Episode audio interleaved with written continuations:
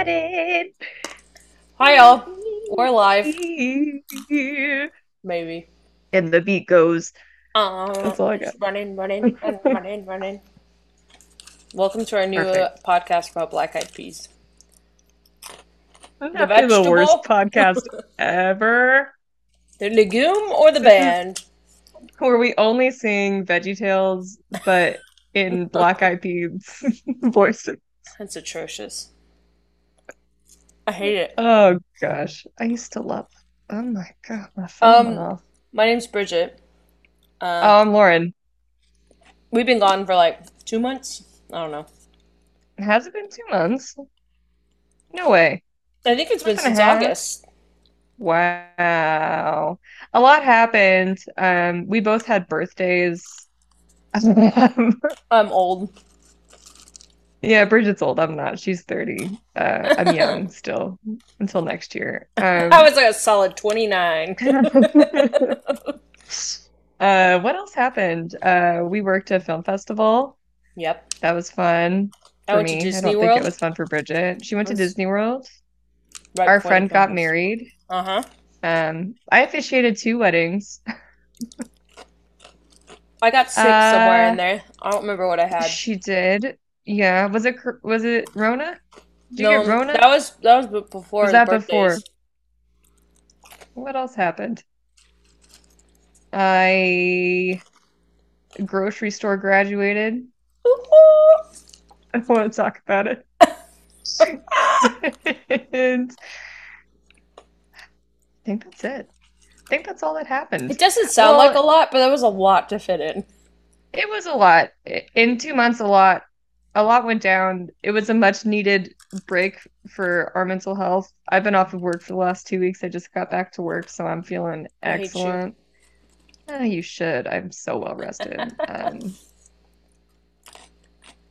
to think if I guess personally I've been working on making time for myself and making tasks not feel super stressful by having to do them very quickly and just kind of enjoying it. I'm cooking a pot roast right now. That's pretty exciting. I love pot roast. I know. I burnt myself on my pot roast. I'm sad. That's a bad burn, dude. It hurts. You put some Aquaphor on there. I'm holding a Coke can. Oh, I don't know where my Aquaphor is. I need to find it. I look like I have an Elvis pompadour with this background and then how the headphones push my hair forward. I know all of my hair is behind my headphones, so it looks like I don't have any hair. I did cut it, but I didn't cut it off. I still have it. Mine's I went through a couple hair colors. Bridget went through a couple hair colors. That's Mine's not purple looking, and I'm not quite sure how that happened, because it was definitely more reddish, maroonish. It was very red. Whatever. I don't know what's going on there. It's the blue that was in your hair before. There wasn't that much. Because, but red and blue makes purple. But all the way through? Yeah. Get it. Well, so we picked up on Oran. We're still there.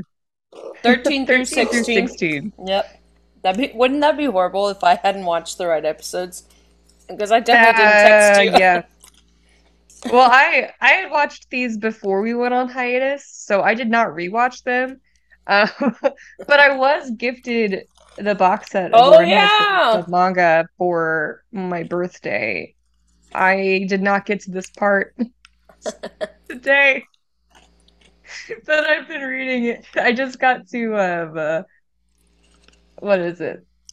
The one where they're at Kyoya's family, the beach vacation thing. Yeah. I love that one. So that's where I'm at right now.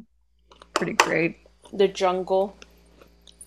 A lot of anime stuff happened, but I don't have the capacity to talk about it right now, so we're just gonna skip over that. Like anime, the new Bleach came out, My Hero season 6 started. Chainsaw Man premiered yesterday. Mob Psycho 100 is back premiered on Saturday. What are you talking about? Oh, I don't know what day it is anymore. Today's Friday. I watched it yesterday. I was like, it premiered on Saturday. Oh no. Anime. Pacha. And My Hero still has not done this, finished this battle fight thing in the manga. Once they finish the battle, it's over. So they just want to do it. Bruh. They want to prolong it as much as possible. Have you caught up on that? It's been... Why should I? I'm just going to be in torment with you. Right now, I'm at a spot where I'm okay having paused. Because I just want you to know this ridiculous thing that happened. No, I think I already know what it is, and I don't need to know anything else. I don't think you do. Because when it happened, I was just like, what? What do you think it is? I won't react. Well, I know what happened with Deadshot. Is that the ridiculous thing? Because that is ridiculous. Deadshot. Deadshot. Deadshot. Yes. The Paperman. What happened with him? I'm the worst with names. I struggle. Him and Bakugo? Okay. Yeah, that's the ridiculous thing. Yeah, it is ridiculous. It doesn't make any sense. I read that and I was like, he's his what? Yeah. Yeah. I don't get it. And also, no, we can't talk about it yet. It's fine. We'll, actually, we can. Evan, this is our podcast. If you don't want to listen to this, skip ahead 10 minutes. Spoilers for My Hero manga that's really disappointing. So it's not like anyone's listening anyway. So I'm just going to go off about this. So here's what I know. I know Bakugo died, but didn't die. His heart, like, exploded. And I guess Deadshot, like, paper folded himself into a new heart piece to, like, make him live. What happens when he dies? Like, Deadshot. It's not like he can keep pumping if he dies. I don't know. They should have had Bakugo's death be that, because it was a hero's death. It was great. It's and so then, fucking stupid. I'm so angry. And then I don't understand. He became his heart while Best Genius was trying to stitch him, which made sense because he controls Thread. And then, so that can make sense, and I get how that could make him last until Izuku gets there, and then we still don't know what the second user's quirk is. So maybe that could be like a healing quirk. We don't freaking know. That would have made sense. But instead, they had this little paper mache himself down so small that he became a beating heart. Like, that's stupid. It's not ridiculous. And don't worry, we don't know if it worked or not or what's happened, because he's still laying there on the field, like, 6 weeks later. And, like, I am fully obsessed with Deadshot. Like, I really like Deadshot as a pro hero, separate from the story. But I have a really hard time liking him now that he did something so stupid. Let me show you a panel. No, I don't want to see panels. No, it's not any of them. I don't want to see it. But it's not a spoiler. I don't want to see it. Can I tell you something ridiculous, though? That also happened? No. Mm-mm. It literally has nothing to do with the plot, and that's why it's infuriating. No. Okay. It's just frustrating. Can't talk to you about any shows. It's fine. Oh, I love you. Can't talk to you about House of Dragon? Oh, I started watching it. Give me a break. I have to wait for my husband. I can't watch it. He blamed it on you! Well, we have a lot of things that we're currently watching. I can't do anything about that. He said Lauren doesn't want to watch it, and I was like... He's full of it. I wanted to watch it. I asked him several times, and he was like, no, because he didn't like the ending of Game of Thrones. I did. That's so funny, because that's the exact same story he told me, but he said it was you. I liked Game of Thrones. He is a liar. No. All of the time. Lauren, why is Bo Burnham playing? It's my brother's calling me. Oh, 1 second, please. Hi. All right, we're back. Okay. Okay, here. Let's start. Now I'm just frustrated. I don't even remember what we were talking about. I'm like angry. We were angrily talking about TV shows and your husband, but we're gonna switch over to Oran. Okay. Maybe that's actually why I'm angry. Yeah, I think that's why. Don't take it out on the brother. It's hard not to. Sorry, that's mean. Do they listen? No? There you go. Here we go. Chapter 13. This episode was called Haruhi in Wonderland. Oh, that's right. This was a interesting filler episode. It was sweet.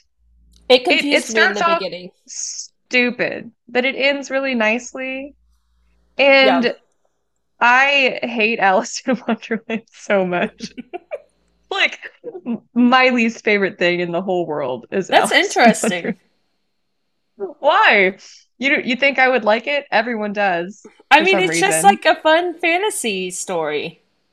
I hate it. I think it's nonsense in the worst way. And it's so boring. And it just drags on. And everyone just talks in circles. It's like talking to my brother for 3 hours. And I'm just like, Jesus Christ, I'm over it. I don't want to hear this little girl talk about how curious all this crap is. Little girl, I want you to be afraid and go home. That's what I want. I want you to go home and stop talking to old men. That's what I want for you. Goodbye. Oh. Also, the fact that this is written by a pedophile is very upsetting to me. Oh, was this one written by, what's his name? Well, the guy, I don't remember the guy who wrote the book, but I know he wrote it about his 7-year-old next door neighbor as a love story to her. Like the actual Alice in Wonderland, or yes, yeah, like the book. Oh, okay. I thought you were talking about like this episode, and I was like, "What?" No, I was like, "Excuse me, Mignana." That's why I was like, "Why I hate Alice in Wonderland." Oh, sorry. I thought you were sick. Like Vic Mignogna wrote this, and I was like, "No, what is happening?" He did not. Yeah, it's stupid. I just don't like Alice in Wonderland, so I really don't like this episode. But I like the ending of the episode. I think it's very sweet, and Haruhi shows you a little bit about herself, and she's definitely getting more comfortable revealing vulnerabilities with them. Mm-hmm. And that's great, and I love it, and it's really sweet. It is sweet. I guess I should tell you the Netflix summary, shouldn't I? Oh, yeah. I forgot that was a thing that we do. We're all out of, like, sync. I know. I feel weird. So Haruhi finds herself wandering through a weird version of Oran Academy that can only be described as Wonderland, with Tamaki as the Mad Hatter. That's it. I like the way that they only talk about Tamaki. They're like, the other guys really are the homosexual supporting cast. It's fine. But I think that's a good hook in, like, oh, that tracks. He's the Mad Hatter. All right, I'll watch. Ugh. All right, that is a good summary, though. My disgust and hate it. Continue. Oh, my gosh. So here we go. It's based on Lewis Carroll's Alice in Wonderland. Carroll. He's the pervert. Yep. Sure, I didn't know anything about that. But here we go. Episode begins with Haruhi is a middle schooler visiting Oran with her father. Ranka, right? It's Ranka? Yes. Okay. Yes. We're back to me trying to read names and forgetting how to pronounce them, even though... Oh, just wait. So they're in the admissions office, and they're trying... They're like, hey, based on your scores, like, your kid's gonna get in. So cool. So she's sitting out to the side of the room, and there's this large painting of a woman and a young girl sitting under a tree, symbolism to like Alice in Wonderland. So the dean invites her to visit the campus and explore while they're talking. And now the painting in the background is it's showing a little girl chasing a pink rabbit, which I like because Alice in Wonderland starts with her chasing the white rabbit, and now we're gonna chase the pink rabbit. The pink rabbit has a name. Oh my goodness, Bun Bun? Not Bun Bun. Gosh, I'm Usa-chan? Usa-chan. I was reading it. So she sees Usa-chan dancing in music room number 3.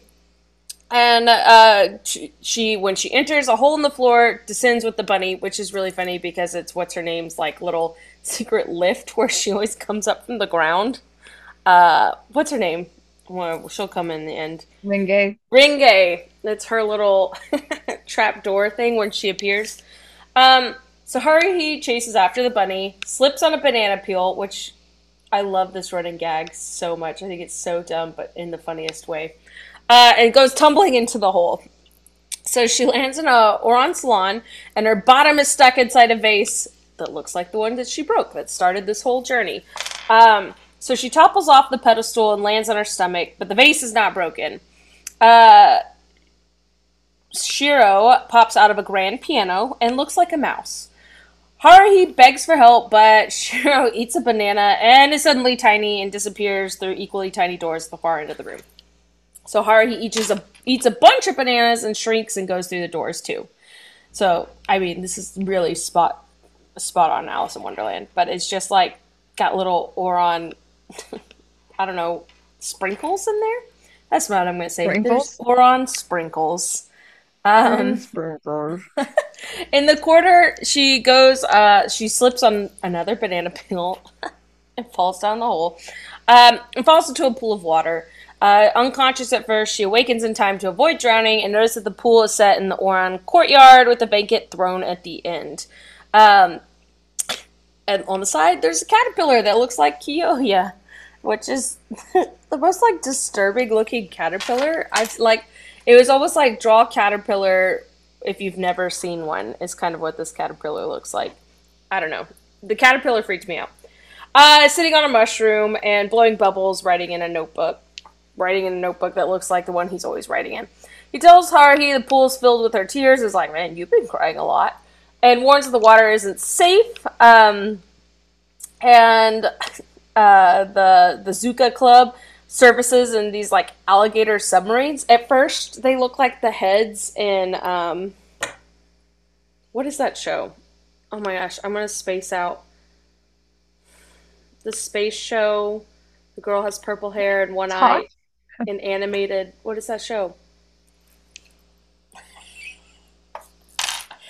What are you talking about?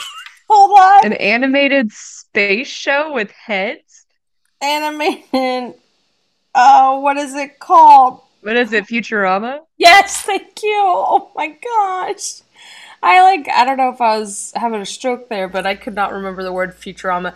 You know, like all the dead presidents and stuff, they're in those little head cases. It's just their heads that talk. And when they pop out of the water, that's exactly what they look like. And I was like, oh my gosh, so they disembodied and then they're an alligator. I don't know. That was a really weird tangent for just, I couldn't remember the word Futurama. It was supposed to be 2 seconds, but... Anyway, here we are. It was the purple hair. The purple... You know, a one-eyed girl would be a lot easier to describe, Leela. Purple hair, one-eyed girl. Oh, whatever. Oh, my gosh. Anyway. So Haruhi runs out and asks if she's back to original size, and Kiyoya says, no, not yet, but we can take care of that. But it won't be cheap, though, in true Kiyoya fashion. The... twins arrive. Is it the twins that arrive? Yeah. And ask for a bite of mushroom, which Kiyoya provides, along with addition to their tab. No, it's not the twins. It's, what's his name? Creepy guy and his little sister. Oh, yeah. Okay. They arrive, Nekozawa. Yes, bam. Nekozawa. Crushing it. Sorry, I had to high-five myself. Kirimi. Lord have mercy, help me with names. I'm not in practice anymore. Haruhi asks what he's always writing in the notebook, and Kiyoya is noncommittal, but points out that she said always, even though they've never met. Bam, bam, bam. So the Nekozawa siblings each take a bite of mushrooms and transform. Kirimi's into a teen and Nekozawa into a baby. Haruhi chases the baby. She's like, aren't you going to do something? And then ends up in the room with the Duchess, who looks like Rinke, aka like the Queen of Hearts, which is great. And her cat, Hikaru, who looks like Hikaru. Hikaru. And her cook, who looks like Princess Seika? I don't remember who Seika was. Anyway, Ringe holds the baby. She the teacup lady? Is she? I don't remember. I haven't watched this for 2 months. I don't know. It doesn't matter. Binge all the old episodes to try and get back to it. Anyway,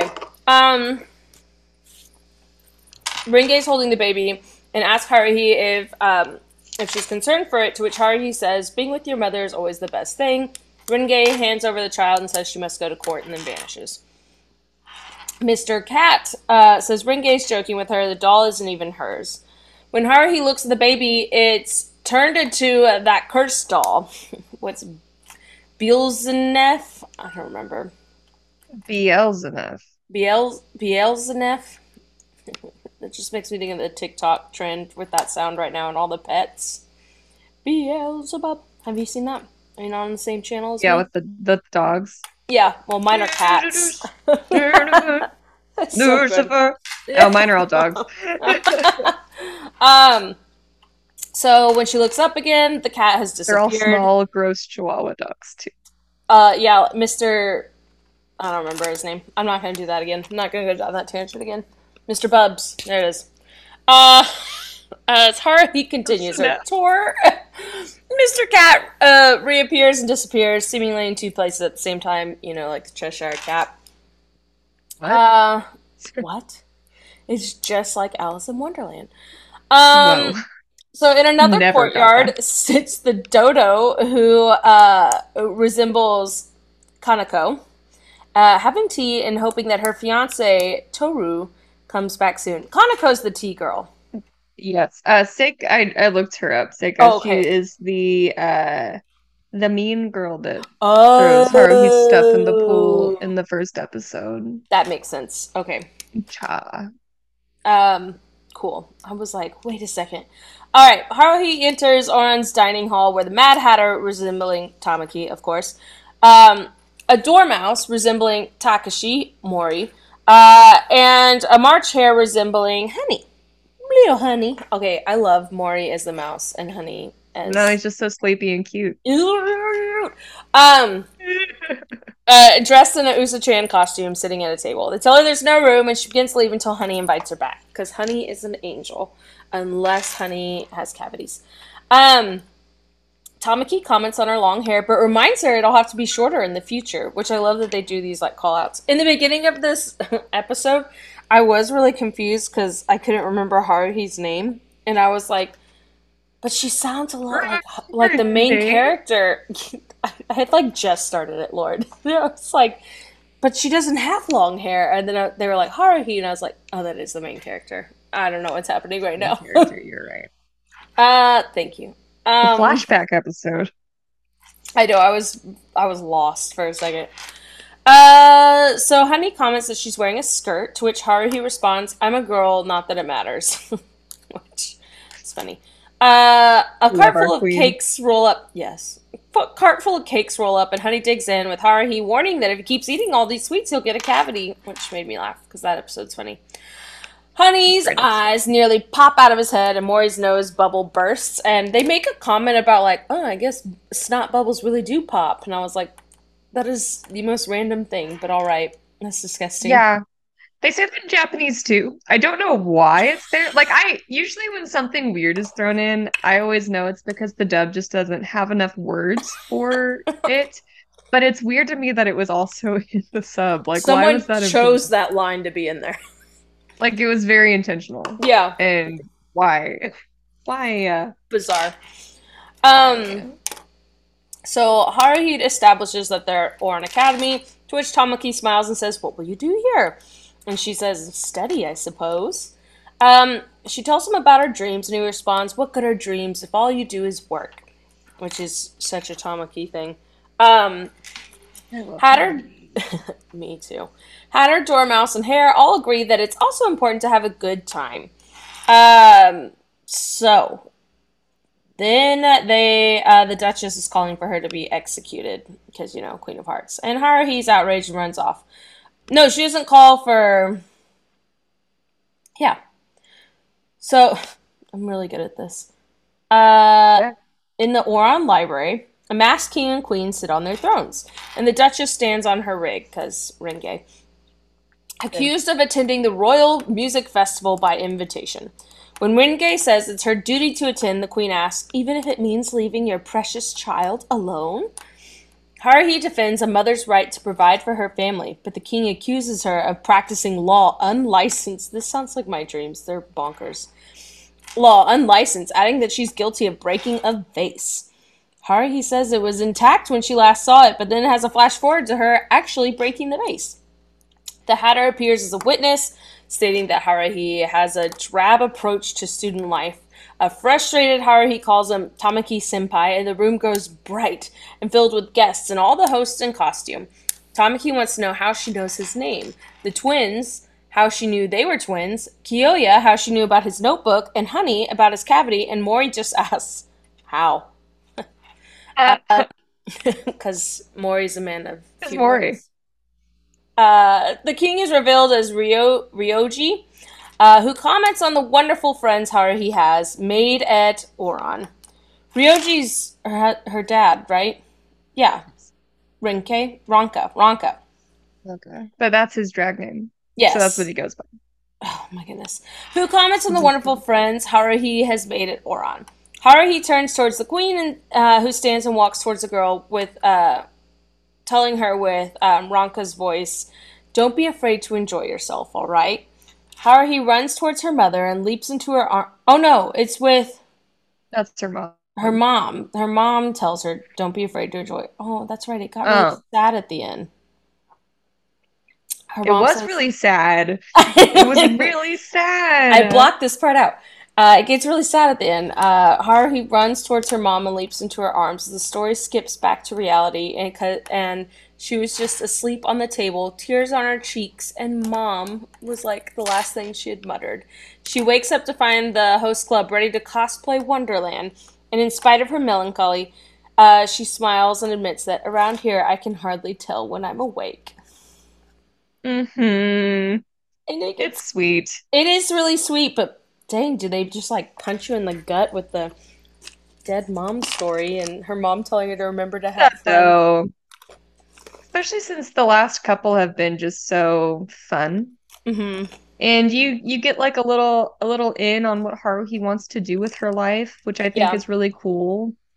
And you see why. And it's a really good filler episode, even if I do hate Alice in Wonderland. It's a good filler episode. You can like this version. I will admit that. This version will be your Alice in Wonderland. You know what? I accept that. If I have any version of Alice in Wonderland, it will be the Oran Host Club one. There you go. I don't have any fun facts, so I'm going to go to the next episode, which is covering the famous Host Club. Here's your Netflix summary.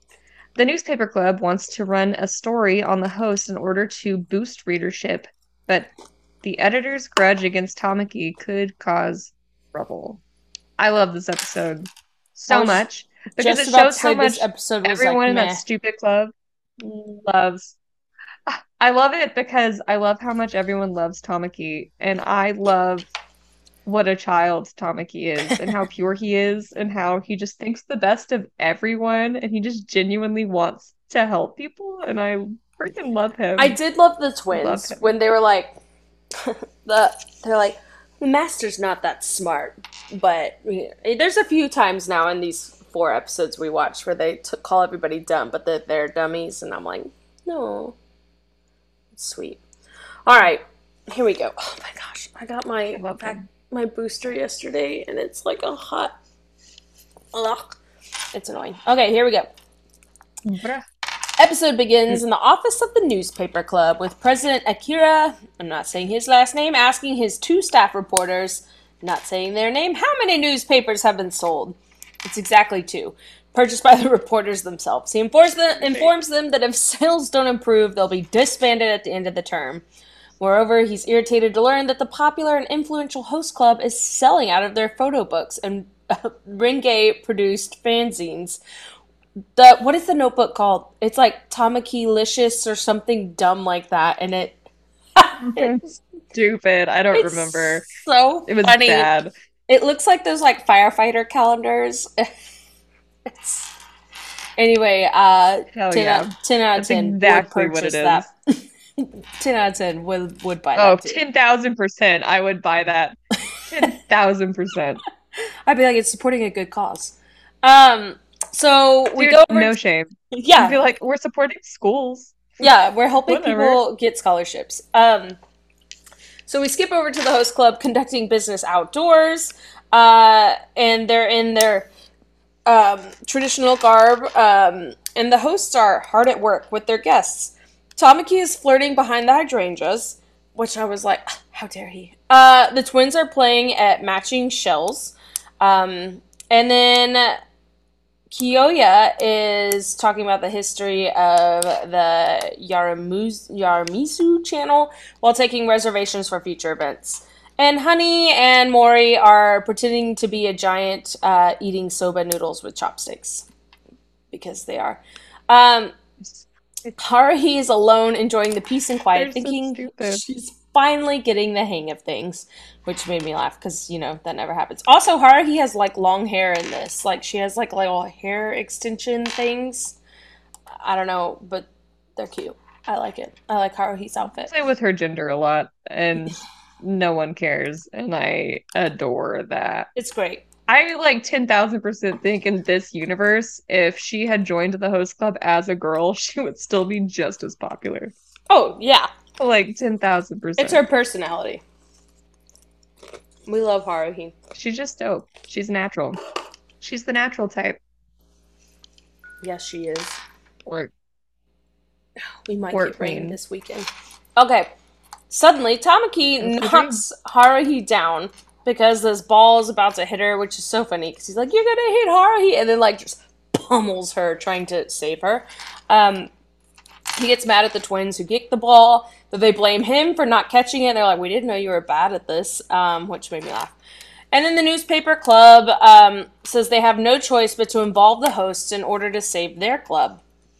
The reporters are wary, and then it cuts to Tamaki, whose athletic reputation is now on the line. So dumb.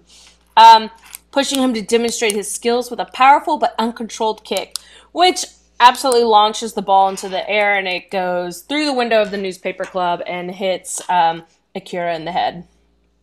So now all of them are in the office, and Tamaki's trying to apologize. And playing upon his vanity, Akira asks if the newspaper can spotlight the host club for the latest edition of the term. Tamaki immediately agrees because Tamaki is Tamaki, but the other hosts see no value in it, saying newspaper's a gossip like magazine, and they just start literally trashing it and dragging it because apparently all they do is cause rumors and fights. So Akira claims to have excruciating head pain and almost faints a few times and groans that their club is doomed, and so Tamaki declares they can make a fresh start and they will help save their like school club family, and all of them leave the door, and Tamaki commands that they obey them, and they all leave. So, back in the music room, everybody's back in uniform except Tamaki, who's crouched by a window, playing with the Kamari ball and staring at everyone with puppy eyes. After trying to resist, they all finally give in, which is really funny. So it's just him, like, twirling this ball and doing the puppy eyes, and it's, like, labeled on the bottom of the screen, and they're all like, don't do it, don't do it. And you're just watching him one fall into his trap. They give in. All of their best friend. He's all of their best friend, and he deserves their support no matter what. He's a wonderful friend. I love him. He is a great, dumb, beautiful himbo who's a good friend. And we stand. Yes. 10,000%. Though Kiyoya stipulates that there has to be conditions to this, he finally gives in. Kiyoya later visits the newspaper club, outlines the host club's terms, to which they agree, and he leaves a first aid kit with Akira as a token of goodwill, prompting Akira to ask if Kiyoya is one of the Utari, whose family is involved in medicine. Utari? Ootori. Oh, I don't remember Utari. What it is. Oh, well. Otaro? No, it's an E. It's got I. I don't know. I don't remember. All right. Kiyoya assents and then asks if Akira is serving as editor as future preparation to run Komatsuzawa Publishing. Oy. Akira seeks to curry favor with Kiyoya, who remains unmoved by Akira's tale of family woe. Kiyoya leaves, but the reporters are still nervous about confronting the host club. Akira threatens them and all their family's livelihoods. Like, he literally is like, remember who's in charge of your family's, like, paychecks and stuff, and makes them do this. I hate him. Anyway. Yeah. He trash. So, then we go to the following day where the hosts are seen in uniform playing outdoor games, and Akira interviews Haruhi, claiming that he will help her escape Tamaki's clutches if she reveals his dark side. Haruhi tells him that she's never seen it and goes off to play kick the can. Tamaki grabs her hand and drags her to her hiding spot under the table inside the gazebo, and Haruhi tells him a bit about her childhood friends, and Tamaki reveals that when he was young, his mother was frail, so he didn't have many friends the same age as him, and that's why he enjoys playing these games. The saddest boy, and I love him. It's like, he just wanted to be near his mom and his mom's friends just to take care of her, like... He's so sweet. He's so sweet. He's the sweetest of all the boys, and I love him. And that's why he deserves the world. He'll get it. He's rich. Good. Oh, well. So we're now in the Orion Academy corridor with Akira telling the reporters that he's going to write a nasty, fictitious story about Tamaki. When he enters their club room, they're greeted by the hosts, minus Tamaki and Haruhi. They caution Akira not to malign. Gosh, that's an English word and I'm struggling. Tamaki, because they sincerely like him. Akira vows revenge, to which Kiyoya says, go ahead, and then pops a disc out of the bottom of the first aid kit, revealing that the kit was actually a recorder the whole time, and he's been recording all of their scheming plans since he dropped that kit off. Kiyoya explains that while the families could easily destroy that the other family, they would never do so because their families are fundamentally different. So basically... What? No, that's it. I was just punctuating that. It was punctuated by my AO. AO. I just am like... I should have snapped. I just love Kiyoya. I mean, like, minus that one scene that I choose to ignore forever. Like, it's great. The way he's just like, no, you won't. And then the twins, the way the twins handle it, they're like so evil, but I don't know, loving. I love it. We love that they're evil, though. Yeah. Someone has to be evil. That's right. In a good way. Yeah. So we're back outdoors, and the hosts discover that Tamaki and Haruhi telling them that the newspaper club is off their backs. And Hikaru and... Kaoru wonder if Akira and his staff will be able to change their ways. As they go back to the music room, Haruhi asks Kiyoya if the Suo family is really such a big deal. He outlines He outlines some of their businesses, which include school management. She inquires which school, and he's kind of taken aback, and he goes, "It's Orion Academy." Haruhi is a student at Orion due to, in part, the generosity of Tamaki's family. And that kind of just leaves Haruhi, like, stunned. She's there on scholarship, like, on grant. And it's strictly because of Tamaki's family. So, that was it. The superintendent's son. Don't you love it? Nepotism. But in the sweetest way. He's adorable. And I love him. Tamaki hurts my heart. Like, physically, I'm having a hard time right now. Yeah. Like, I just love him so much.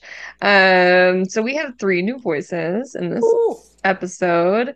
And I have to say their names. I don't get to skip over them. I'm so sorry. I was like, nope.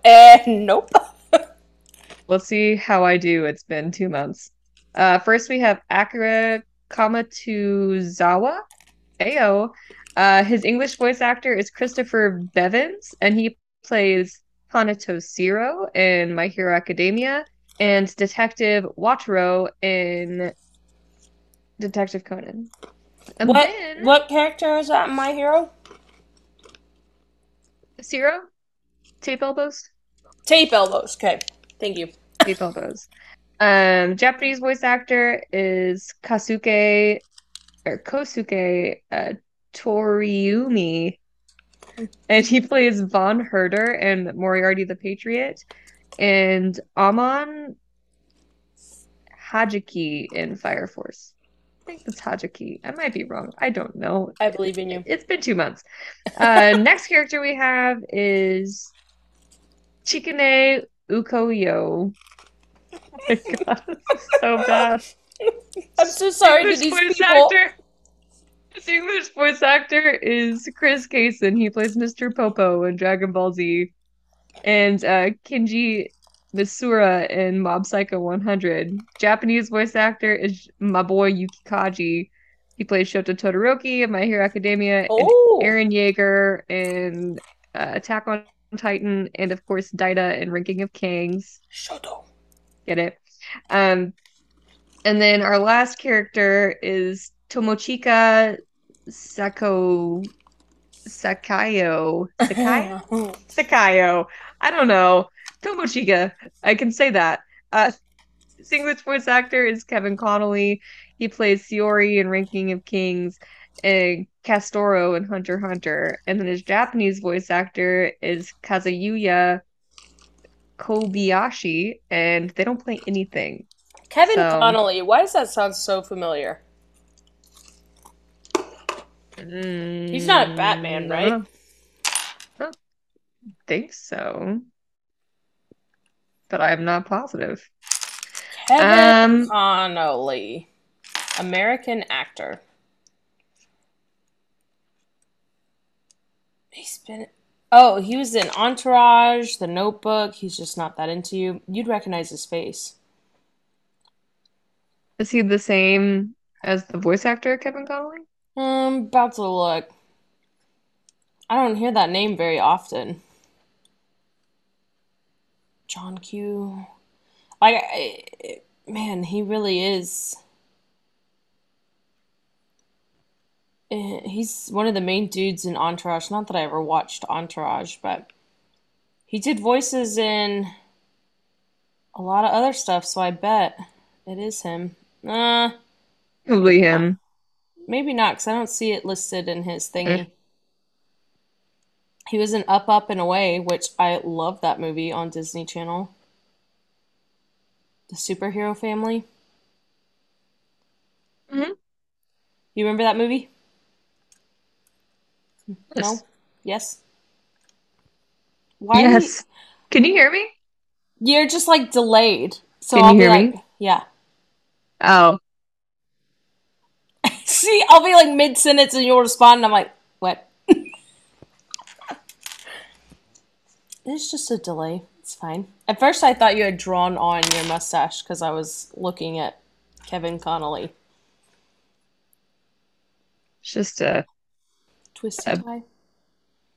Like a chip thing? Twisty tie. Yeah. I'll twist your majig. It's a solid, like, 4-second delay.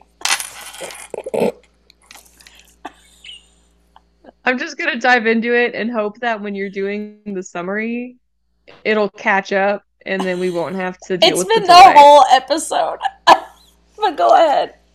I've just been going with it, man. Go ahead. Do your thing. Okay. Episode 15, The Refreshing Battle in Karuizawa. Yay, Karuiz? Who knows? Here is your Netflix summary. The boys visit the B&B where Haruhi works part-time, but only the host who can charm Haruhi's boss will win a good night's sleep. Bam, bam, bam. That's hard to say. All right, you just don't answer sometimes, and it's the most awkward silence. And half the time I can't see you because I'm on this laptop, so I need you to answer me, or else I don't know you can hear me or if you're still here. When I answer you, it's delayed. But if you don't answer me, I don't know you're there because I can't see you because I have to read the summary. Try not to mess with the audio, bro. That's fine. I don't know what to do.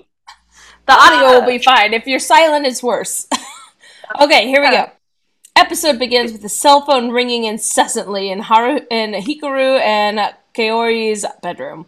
They recognize the ringtone as Tamaki and complain about his habit of rising early and calling them. Only 3 days into summer vacation. Tamaki is frantic and on conference call with the rest of the hosts because Haruhi hasn't answered his daily calls since vacation began. Therefore, she must have been kidnapped. Kiyoya calms them down by telling them that she's in Karuizawa, a resort known for its natural beauty. When I was watching this, I knew that was going to trip me up later.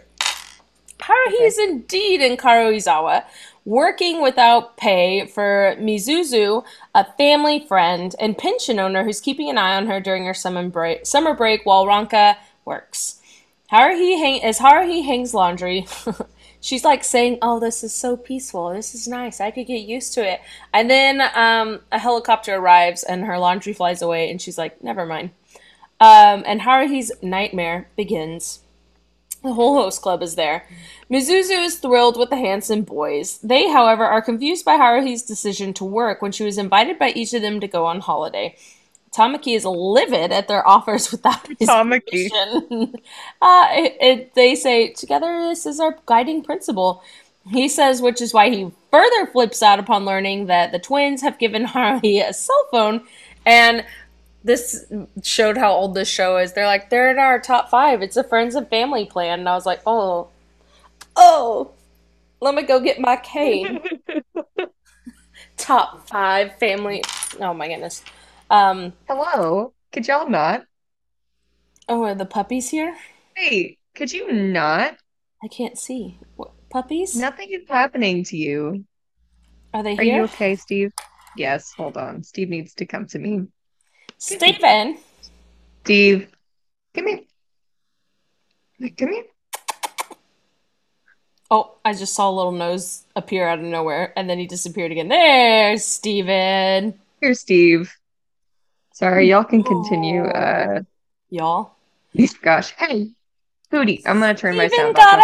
Go ahead. And look at him. He did. Isn't he handsome? He's so I'm going to mute myself real quick so I can yell at Hootie. Sorry. So I hope y'all are all just watching the video of Lauren silently yelling, "Hootie! Hootie!" And Steven looking like a absolute brown noser, like, "Oh, was it me, Mom?" Okay, I'm going to keep reading while Lauren keeps yelling at Hootie. So Haruhi thinks that she should be able to spend her holiday as she chooses, but Kiyoya reminds her that having a job is against the Oran Academy policy.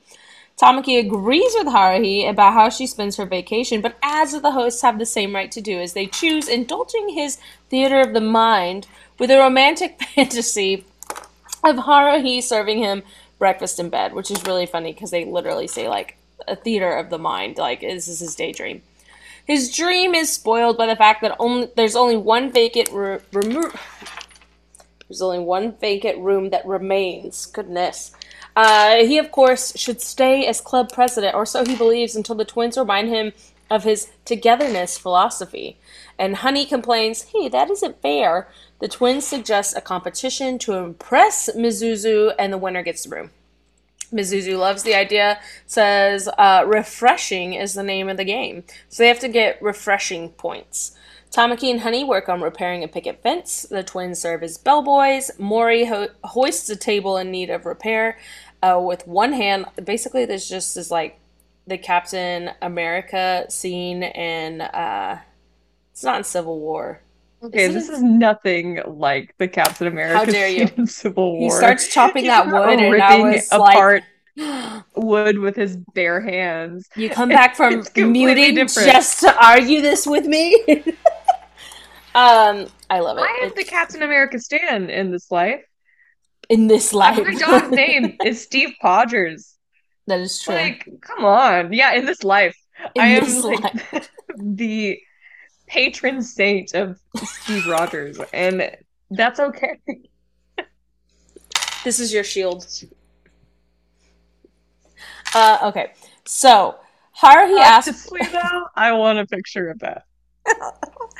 Haruhi asks what refresher points are, and Mizuzu explains. So, refreshing natural beauty includes refreshingly beautiful young men, and with the host working at her pension, it will become the latest hotspot. So, basically, if they do things that are attractive to people, they get refresher points. Haruhi approaches Kiyoya, who isn't competing. He'll watch the show, then head to his family's cottage since they all have one in the area. He asks if Haruhi cares to wager on who will win, but she hasn't a clue. Kiyoya assesses the situation. Eliminating Honey is too babyish. Tamaki is self-sabotaging. True. And the twins, though likely, seem to be losing to Mori's perfect physique on display as he's chopping wood bare-chested. And everybody in the window is like, ah. Though he'll bow out if Honey loses, leaving the twins the likely winners. Because if Honey leaves, Mori will leave.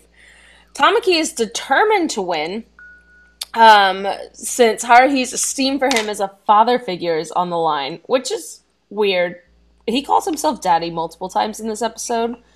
He doesn't know the difference between... He just loves her unconditionally, so he thinks that's a father's love, because that's what it's supposed to be. And it's just weird, because it's like, it's daddy in both directions.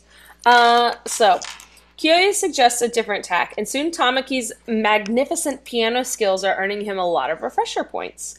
As the twins stand with Haruhi and are about to concede victory, a flower pot accidentally falls from the second floor window ledge.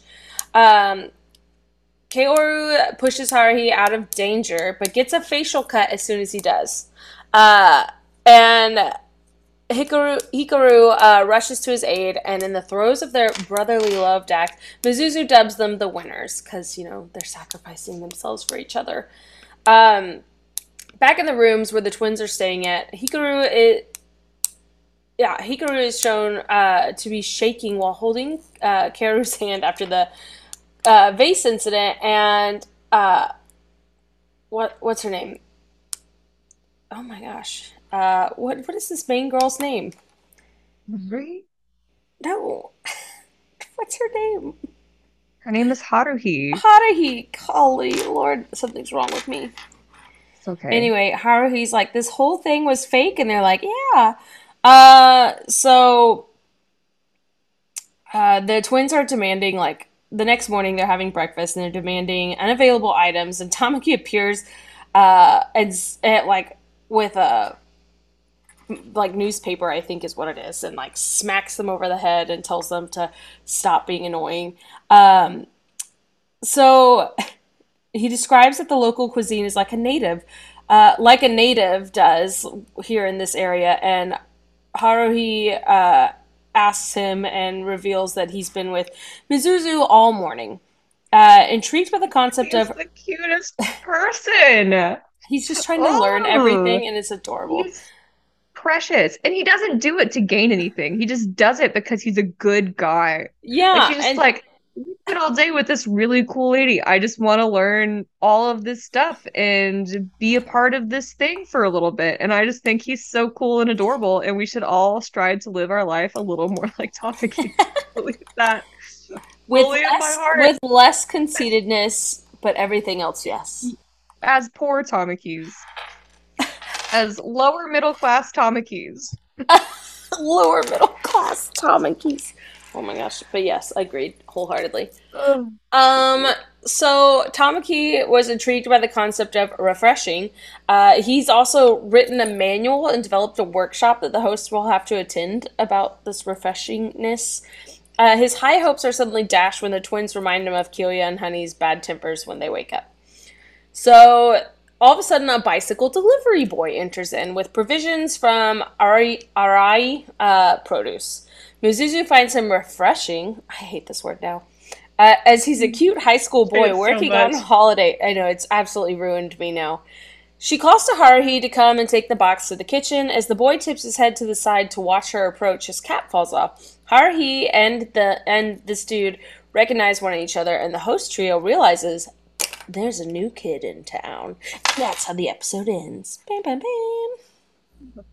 I only have two new voices. So I've got Mizuzu. Her English voice actor is Sunny Straight. Yes, these are boys. Sunny Strait, he plays Krillin in Dragon Ball Z. Oh my gosh. Usopp in One Piece, and Maze Hughes in Full Metal Alchemist Brotherhood. I was gonna say, why does that name sound familiar? It's Maze. Sunny Strait. Honestly, Maze Hughes could be Mizuzu, and it's the same character. Yeah, it'd be perfect. They picked the right person for this. They did. Mm-hmm. Japanese voice actor is Cho, like Beyonce, just Cho.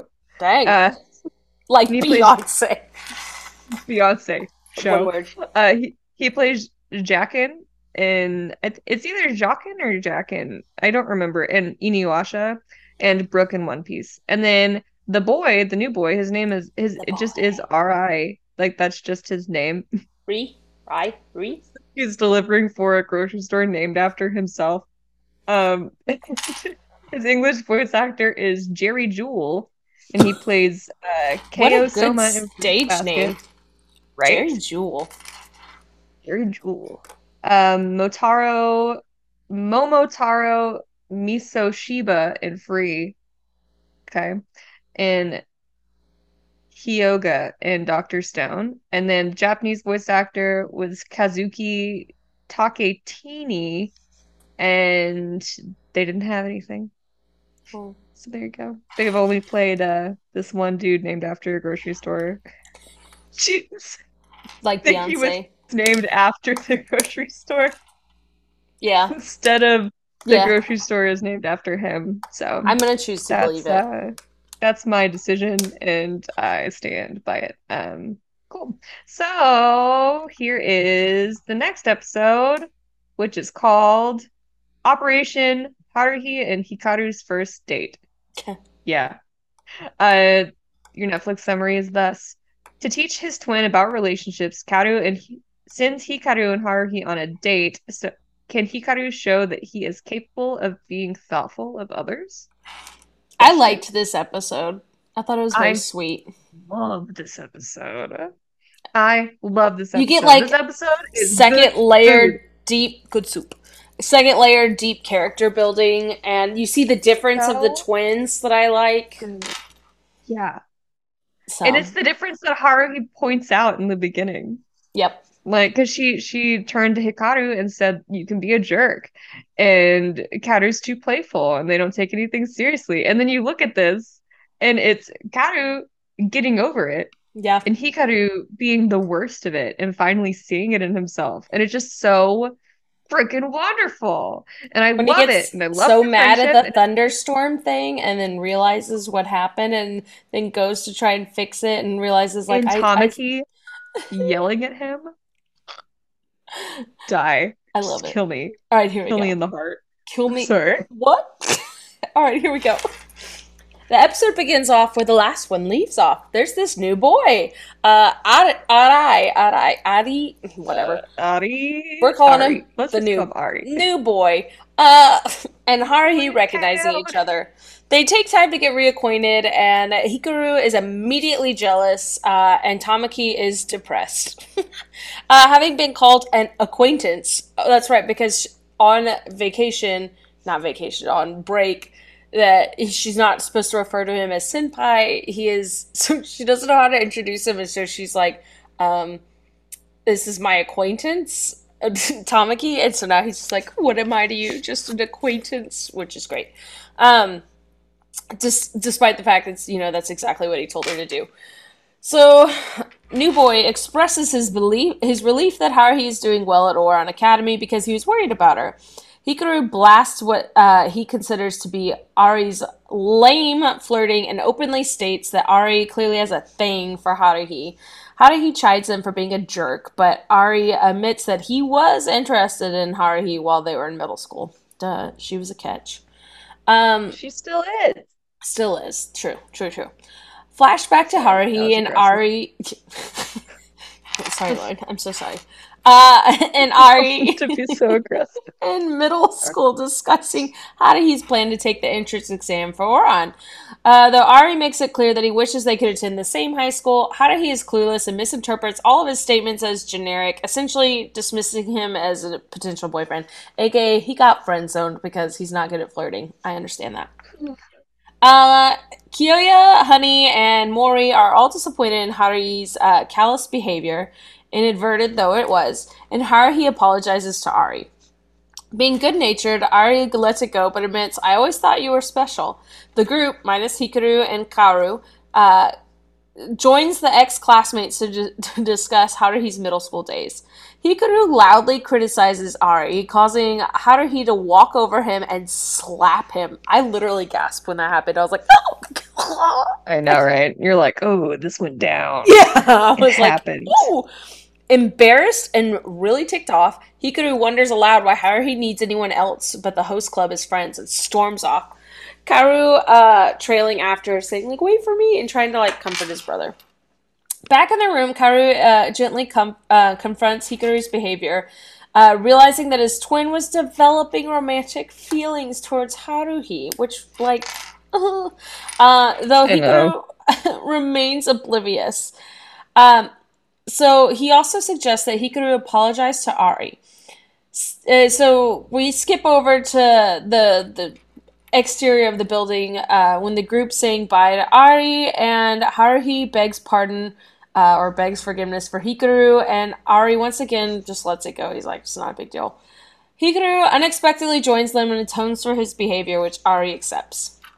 After he departs, Haruhi asks Kaoru why he's been pretending to be Hikaru, because it wasn't actually him apologizing. And he's like, "Oh, that's right, you can tell us apart." Which was funny because she's like, "What happened to the cut on your cheek?" And he's like, "I put concealer on it." Because, of course, they carry concealer around. They're fashionistas. Of course. Kaoru says Hikaru's temper won't be normal for a while, and then asks Haruhi for a favor. And that favor is, "Will you go on a date with my brother?" Or go on a date with me. He asked him to go on a date with him. Me, yeah. He asked him to go on a date with me. And I immediately knew what was coming next, because it was like, you never get the twin you asked for. So, next day, Hikaru shows up in Kaoru's place, telling her that Kaoru wasn't feeling well. Whatever. And then flashback to earlier in that day, which makes clear to the viewer that Kaoru's playing sick, and gives Hikaru a chance to be with Haruhi and doing a favor for his brother, because of course he'll do a favor for his brother. He tells him, like, "You have to treat her well. You have to take her on a good day. You need to be a gentleman." So he keeps hearing that over and over and over again in his head throughout the day. Meanwhile, the date starts, and it starts off bad because he tells Haruhi her outfit's weird. And Tamaki and all the rest of the hosts are spying on them, and Tamaki's just, like, losing it. He's like, "She looks adorable. So cute." I did think the outfit was weird. I was like, this is, like, you got, like, a robe on top of a shirt. Right? Yeah. The pigtails were a little odd. I think you just had one or the other, but... The combination of the both, and I think that's was sweet. A lot. Yeah, she did try. So the rest of the hosts are now getting very disheartened by Hikaru's ungentlemanly words and actions. I love the what I don't. I think it might have been Tamaki who yells like, "How is he even a host?" Because the date was just horrible. When Kaoru is asked why he set up the date in the first place, he replies that Hikaru needs to learn how to think of others' needs. His subsequent monologue reveals that his innate common sense and sensitivity is impressing his clubmates greatly. So they're all like, "Dang, like, you could be a leader in this group. Like, you're making one of our hosts, like, actually work on themselves for an issue to solve." I don't know. It was for both the twins to grow. So, as Hikaru continues being a jerk, and Haruhi continues being polite about it, she noticed storm clouds are developing, and we saw on that beach trip episode that she's absolutely terrified of thunderstorms. The date continues, and, okay, I have to mention the ice cream part, because that made me laugh a lot. So, Honey walks with an ice cream truck, and then Mori, like, tackles Honey to get out of the way. And they're like, "They just tackled that old man." And then they go over to get ice cream at this other little ice cream shop, and it's Tamaki in a mustache. And they're, like, fighting behind the counter. And I love that in the scene, like, it says, like, actual counter worker, like, and it's the guy just standing there like in shock, like, who are these people in mustaches giving people ice cream? And he like just physically couldn't stand the thought of them sharing an ice cream cone together. It made me laugh so hard. I was like, what's this, such a dumb little add-in to this episode, but it's so worth it. It's so funny. I love it. So as Hikaru continues being a jerk and Haruhi's continuing to put up with it, she notices storm clouds. The date continues, and being empathetic, Haruhi purchases a get-well gift for Kaoru, knowing that Hikaru's selfish behavior is due in part to his worrying about his brother. She gives him the benefit of the doubt. Which is sweet. Yeah. When Hikaru asks how she can tell he's upset with Kaoru, she says she just can. The fact being that it's Haruhi's attention to details regarding her friends that enables her to know them so well. She just genuinely cares, and it's very sweet. The moment Haruhi includes Kaoru, the date begins to improve, and the hosts start to leave them alone and stop spying on them as hard. As the couple shops and chats... shouldn't have done that. Yeah. As the couple shops and scupples? Chats, the scupples, Haruhi hears... Is it because they're, like, actually a septuple? No. Signaling an oncoming storm. She's dating all of them. Ugh. I don't like that.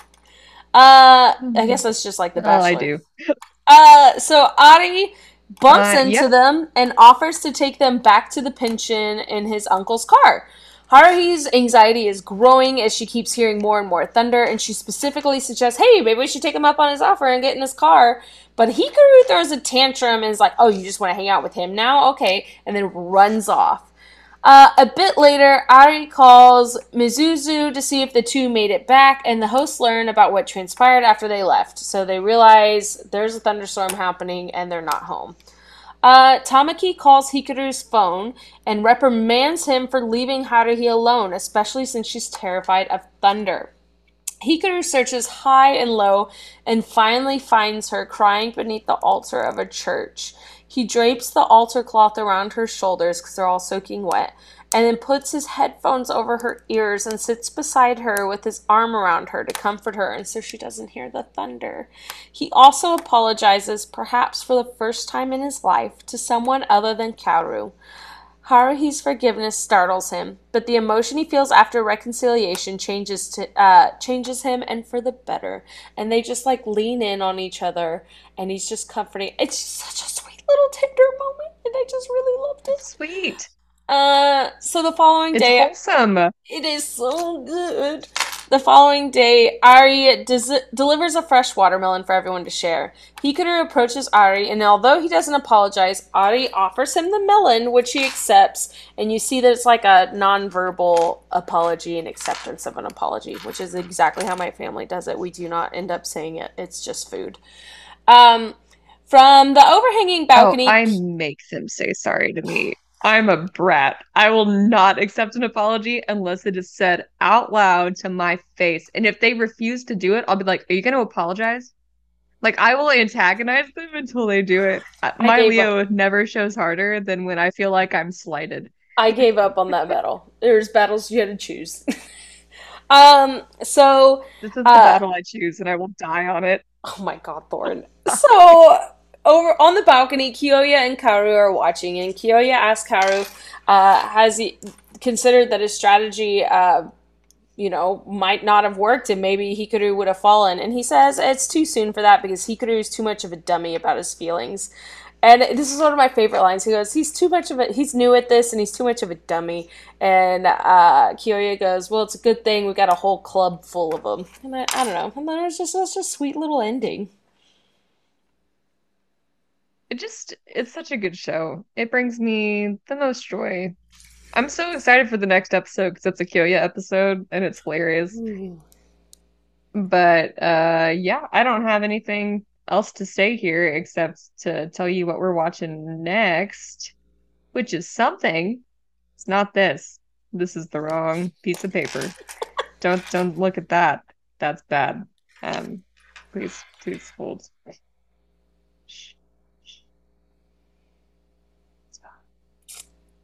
Oh, yeah. You want me to pull it up? Here we go. Maybe I'm so close to being there, I think. Okay, I found it. Okay. I found it. Here we are. Guys, it's been a couple months. I'm so sorry. So we're going to watch episode 70. Oh my God. 17 through 20. Episode 17. Kyoya's Reluctant Day Out. Episode 18. Chica's Down with Honey Declaration.